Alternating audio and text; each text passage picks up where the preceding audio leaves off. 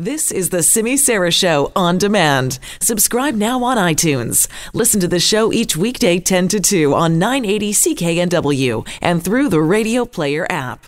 Let's talk now about last week's sheer shocker. Uh, the resignation of Andrew uh, Scheer as the leader of the Federal Conservative Party. This was, a, a, I guess, a surprise to some degree given the timing, although he had been under pressure to step down after he failed to win the last federal election. They had Justin Trudeau right where they wanted him and they couldn't get it done. I mean, Trudeau mired in scandal, all kinds of, all kinds of problems, still couldn't take him down.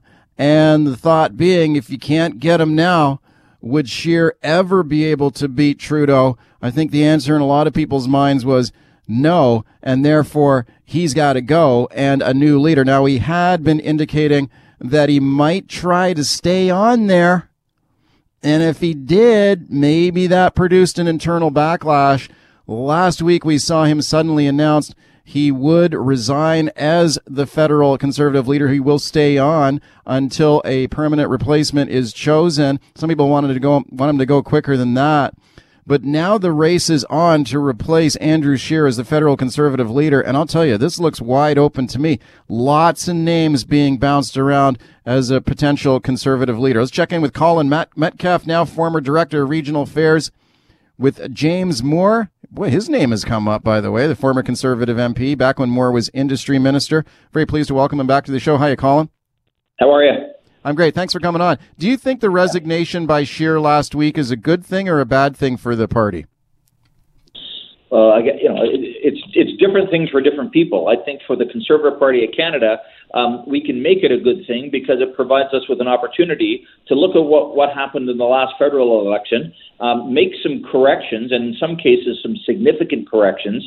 Um, uh, figure out how we we move the needle to uh, make up make up the seats that we didn't win that we thought we might win in the 905 in Ontario and other places in Quebec and here in British Columbia, and do a better job next time. Okay. Do you think that the, the party's failure in the last election, if I could put it that way, was down to the leader? I mean, you know, it, the guys who support Scheer will say, hey, he improved the seat count. You got more seats, you got more votes, won the popular vote. But was it really his his problem or was it his fault that they didn't get it done? It's never it's never as easy as to say what is the one thing that went wrong. It's an amalgam of things that goes wrong in any campaign, and it's an amalgam of things that go right in any campaign that lead to the ultimate victory or the ultimate defeat. And that is the case in this last election. We, there's no one thing that went wrong um, for us or went right for the Liberals, other than to say that I don't think that the ideas we put forward were as strong as they could have been and that they should have been. And frankly, the, the, the way that the leader failed to articulate his position on key issues and criticisms being leveled against him um, didn't help while people yeah. were trying to figure out who is this Andrew Scheer guy moving forward. And that's what that's what the campaign was meant to do was to be able to define Scheer um, in the way he wanted to be defined. Unfortunately, he couldn't answer the questions that were put to him, and other people defined him for him. Uh, Colin, let me ask you this: the this is why I think actually for for all the reasons you just articulated that this has been a tough little spot here for the conservatives here with uh it's it's it's never easy with a leader effectively being forced out and also under some bad circumstances here with the complaints about the party had been paying for his kids private school education. This is all kind of messy for the conservatives but I think overall it's probably more of a, an opportunity for the party for renewal and to try and get back on a winning track, especially if they can put in a new leader who's going to be dynamic and, and really get people excited. Let's talk about some of those potential new uh, leaders here, Colin. And nobody is officially declared here yet, to my knowledge, but you can bet there's lots of stuff going on behind the scenes. Who do you sort of see as the top two or three people emerging here to replace Scheer? Well, I think that on the yes, maybe list, um, you'd see probably at the top of the list is Rona Ambrose, the former uh, uh, interim leader of the Conservative Party, and um, then one of the one of the co-founders of the Conservative Party, Peter MacKay, would probably be um, on the list. Erin O'Toole, Um, even Bernard Lord from uh, New Brunswick, I think, would be um, would be on the list. There was a candidate um, that most people haven't heard of, uh, Bryan um, Brulotte, uh, who is also sig- uh, signaling that he's um, thinking about running. Uh, he's a businessman uh, from back east. And then there's the folks like Michael Chong and Pierre Poilievre who have also, um, you know, have been have been contenders in the past and may throw their hat in the ring again. And if Rona doesn't run, you'd probably see Michelle Rempel or Candice Bergen maybe be there um, as as uh, as candidates. Okay, let's talk about Ron Ambrose for a moment because she's the one who's, I, I, think, generating the most excitement here. A former conservative MP from Alberta. She held a, a whole bunch of uh, cabinet posts uh, during a, a, very successful career in the House of Commons. Was the interim leader at the party at one point. What do you think she would bring to this leadership if, if she indeed uh, did step forward? Oh, well, I think she'd bring a lot to the table. Um, I think the fact that uh, she's a solid conservative, uh, you know, woman, um, it would be, she'd be a very, very attractive uh, uh, political figure uh, for lots of people inside the conservative tent and from all different um, factions within that tent. So I would, in my in my estimation, I put Rona high up on the list.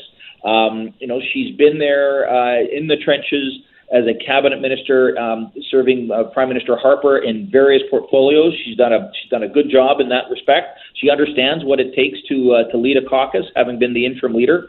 Um, so I would put her as number one if she's willing to do it. Okay, what's your read on that? Because there's some speculation that maybe she would like to do something else, like maybe be Canada's ambassador to the United States, which I understand is bouncing around as a possibility. Is that possible that maybe Justin Trudeau would name her as the ambassador to the United States? I mean, that'd be a way to that'd be a way to get rid of her as a possible opponent. Well, you know the federal liberals are worried when they're making, um, you know, U.S. ambassadorships, uh, you know, dangling that carrot in front of uh, various people. So clearly, um, they, it's not just folks on my side of the, of the spectrum that think that Rona would be a, a very strong candidate. It would be folks on the other side that would that would be going up against her. So the best way to not go up against her is to offer something else she may want to consider taking. Okay, she's not saying yes, not saying no, as I understand it at this point there's some people wondered if she's going to go for it. If she does go for it, I think clear kind of early front runner. If she doesn't, that's a big decision. If she doesn't, what would be the pros and cons for her running for this job in your mind? Well, I mean, this is one of the toughest jobs in Canada. It's frankly one of the toughest jobs in the world, being the leader, uh, you know, of, of, of a of a you know, G7 nation. Um, you, don't take this decision lightly. Um, you know, and and coming in as an opposition member, um, I think that there's a, a lot that needs to be done. You know, we we were blessed with very strong leadership from Stephen Harper for for more than a decade, and you know, uh, whoever has to go in and fill those shoes um, has to do so. Uh, at a, at a time right now when we're you know we've we've we've just rebounded off of an election where you know we didn't do as well as we thought. So it's going to take some big ideas uh, and and strong leadership to to um, to to kind of fix what we need to fix internally. And then we can take our message externally to the country and say, look, we've got a better mousetrap. Here it is. Um, we think that we can do a better job than the existing uh, leadership in Ottawa. Okay, talking about the federal conservative leadership with my guest here, Colin Metcalfe. He's a Conservative Party insider. Uh, what about Peter MacKay, Colin? There's another name that comes up frequently, the former Foreign Affairs Minister former leader of the old Progressive Conservative Party of Canada, if you remember them. I mean, this is a guy who was sort of seen marked for greatness at one point. Is is he going to throw his hat in the ring? You know, I think that he's going to have to go through that decision process the way that Ron is going to have to go through it. Um, but yeah, I think that he would be another uh, serious contender. Um, you know, uh, again, he brings the same you know, pedigree, if you would, um, having served in in Harper's cabinet for the uh, the length of the of the previous government, um, you know, right up there with Rona. So, you know, two very very strong uh, contenders. Um, they they they bring their pluses and minuses to the game, and and and, and the the membership's going to have to decide where they want to uh, where they want to where they want to go. Um, you know, if if Rona goes I'll be the first in line to put up my hand saying, "Yeah, I'll help you do whatever you need." Oh, okay, okay. You're showing your cards a little early there, Colin. What about your What about your old buddy James Moore?